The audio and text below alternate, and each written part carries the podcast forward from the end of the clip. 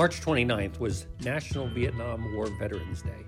This episode of SMDC's History Moment is about the war in Vietnam and the 53rd Signal Battalion, a veteran of that conflict. The roots of the war in Vietnam began in the 19th century when the area was under French colonial rule. During World War II, the Japanese forces invaded Vietnam, and they were fought off by both the locals as well as the French colonial government. One leader arose, Ho Chi Minh, who was inspired by Chinese and Soviet communism. He formed the Viet Minh, or the League for the Independence of Vietnam. Chúng ta đã chuẩn bị sẵn sàng bất kể vật gì mà chiến tranh. Following its 1945 defeat in World War II, Japan withdrew its forces from Vietnam, leaving the French educated Emperor Bao Dai in control. Seeing an opportunity to seize control, Ho's Viet Minh forces immediately rose up, taking over the northern city of Hanoi and declaring a Democratic Republic of Vietnam, with Ho as president. The French quickly responded, backing Emperor Bao. They set up the state of Vietnam in July of 1949, with the city of Saigon as its capital. But both sides wanted the same thing a unified Vietnam. While Ho and his supporters wanted a nation modeled after other communist countries, Bao and many others wanted a Vietnam with close economic and cultural ties to the West. Armed conflict between the two nations quickly began. In 1954, the Viet Minh defeated the French at the Battle of Dien Bien Phu, ending almost a century of French colonial rule in Indochina. The place is Dien Bien Phu in French Indochina. The year is 1954. The lonely jungle outpost, surrounded by communist guerrillas and accessible only by air, is doomed. In 1954, at the Geneva Conference, Vietnam was split along the 17th parallel, with Ho in control in the north and Bao in the south. In 1955, the strongly anti communist politician Diem pushed Emperor Bao aside to become president of the government of the Republic of Vietnam.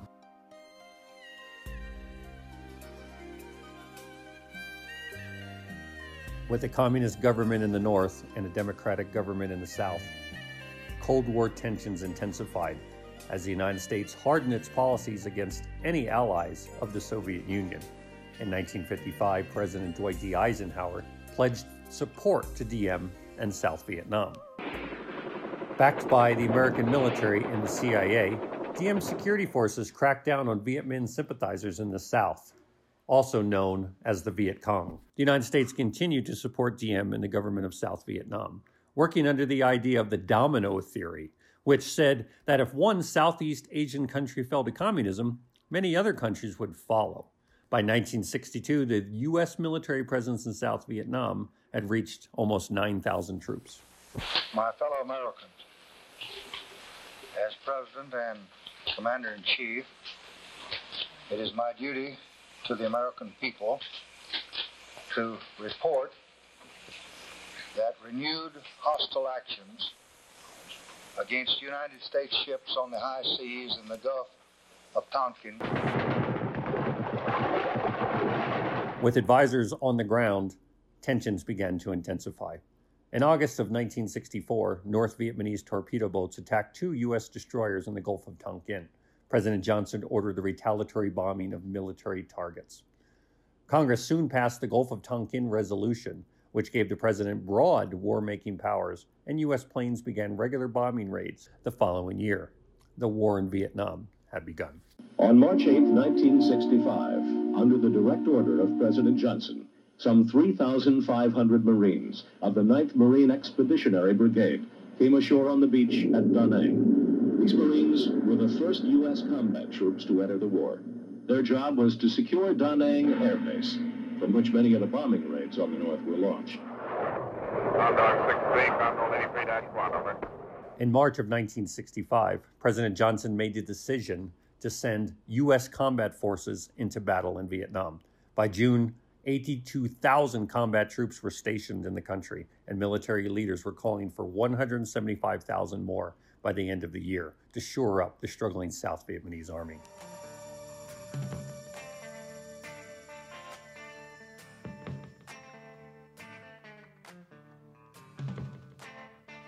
The 53rd Signal Battalion arrived in Vietnam on the 4th of June 1966 from Fort Hood, Texas. The battalion was responsible for providing communications for all echelons of the 2nd Field Force. Among its capabilities were high frequency radio teletype, voice communications, operating a communications center, a switchboard, as well as a military affiliate radio system, or MARS station. The battalion was responsible for ensuring communication between the Corps headquarters and units spread across 11 provinces around Saigon. Former 53rd Signal Battalion soldier Bruce Henschel, a veteran of the war in Vietnam, talked to us about what it was like to be a signal soldier during that time. I was uh, I got drafted into the army in September of 1966.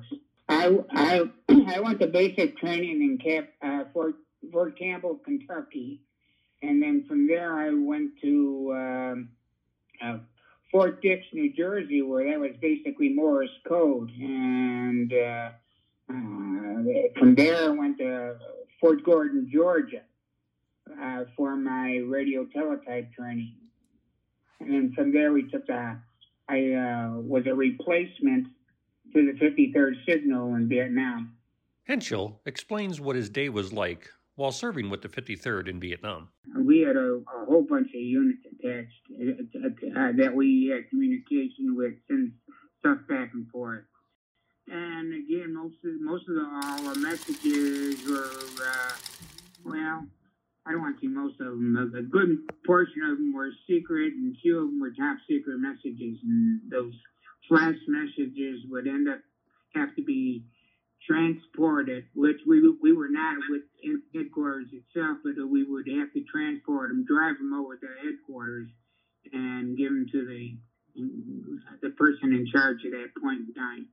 The, uh, the job I had was was probably uh, you couldn't have asked for anything better. I mean, yeah, it was in a in in a bad situation where every once in a while you get shot at, but but basically no, it, it, it was a it was a good good spot. Henschel was part of the 53rd during one of the most decisive battles of the war in Vietnam, the Tet Offensive. He tells us what his experience was like.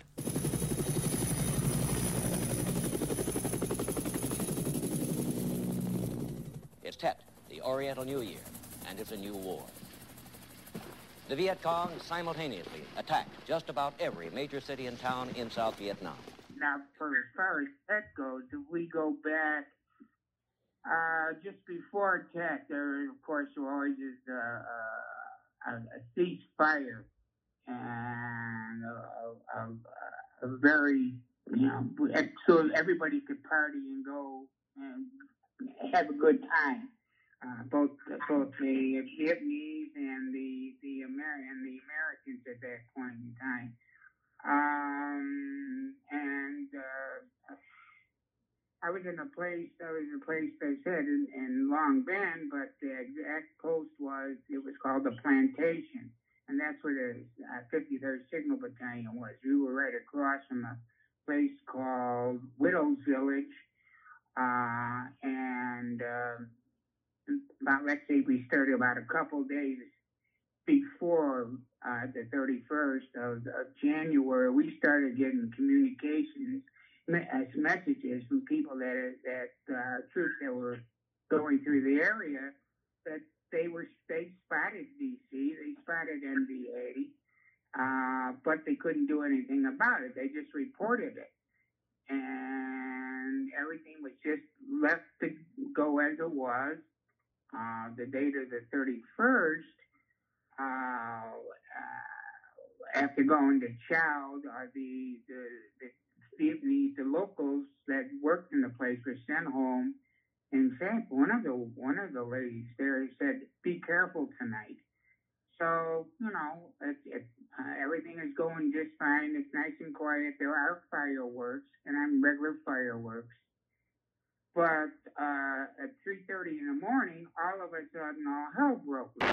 We were getting, we were getting small arms fires, we were getting mortar and all that good stuff. Uh, and that on for a few hours. But like I said, uh, our houseboy uh, turned out to be a VC, and he was killed in Saigon. Uh, it was not fun then. It was not fun for uh, the little bit of combat that I saw was only about a uh, maybe about a uh, a week long total. So, but that was not fun.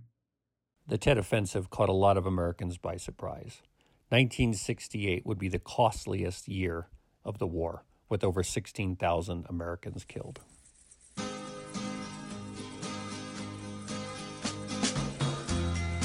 If you're going to San Francisco, Anti war sentiment began to grow at home as people took to the streets demanding a withdrawal of U.S. forces from Vietnam. Vietnam is not our war. We must say no. Are we gonna go? Hell no, we won't go. Hell no, we won't go.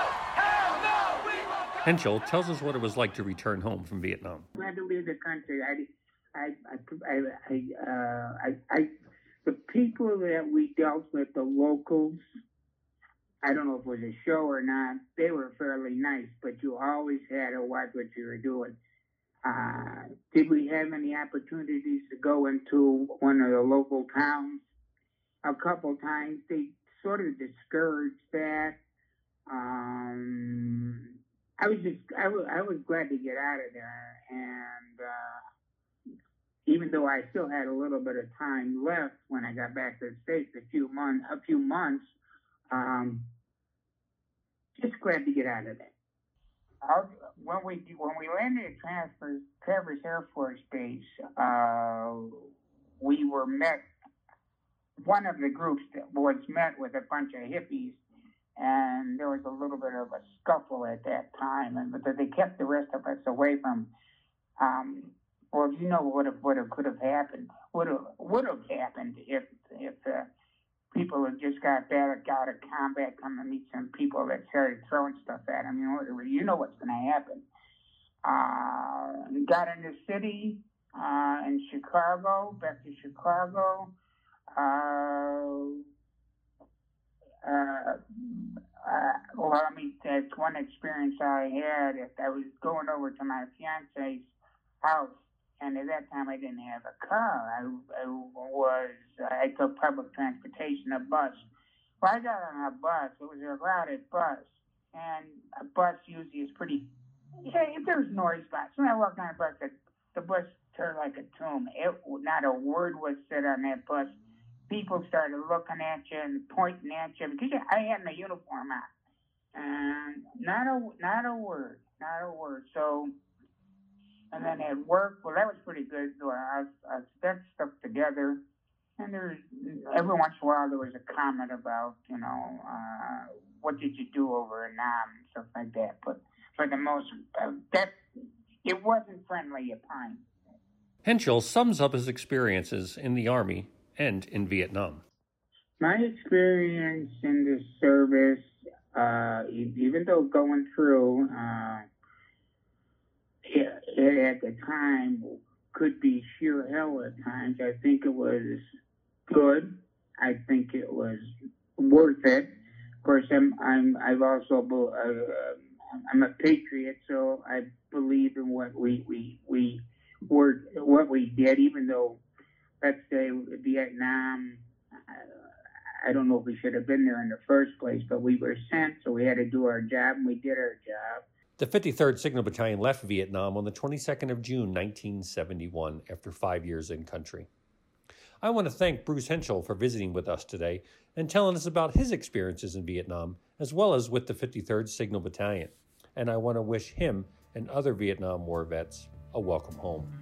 For more information about the war in Vietnam, visit army.history.mil. This has been an SMDC History Moment. I'm First Sergeant Steve Segin. Thanks for listening. this is the end. Beautiful.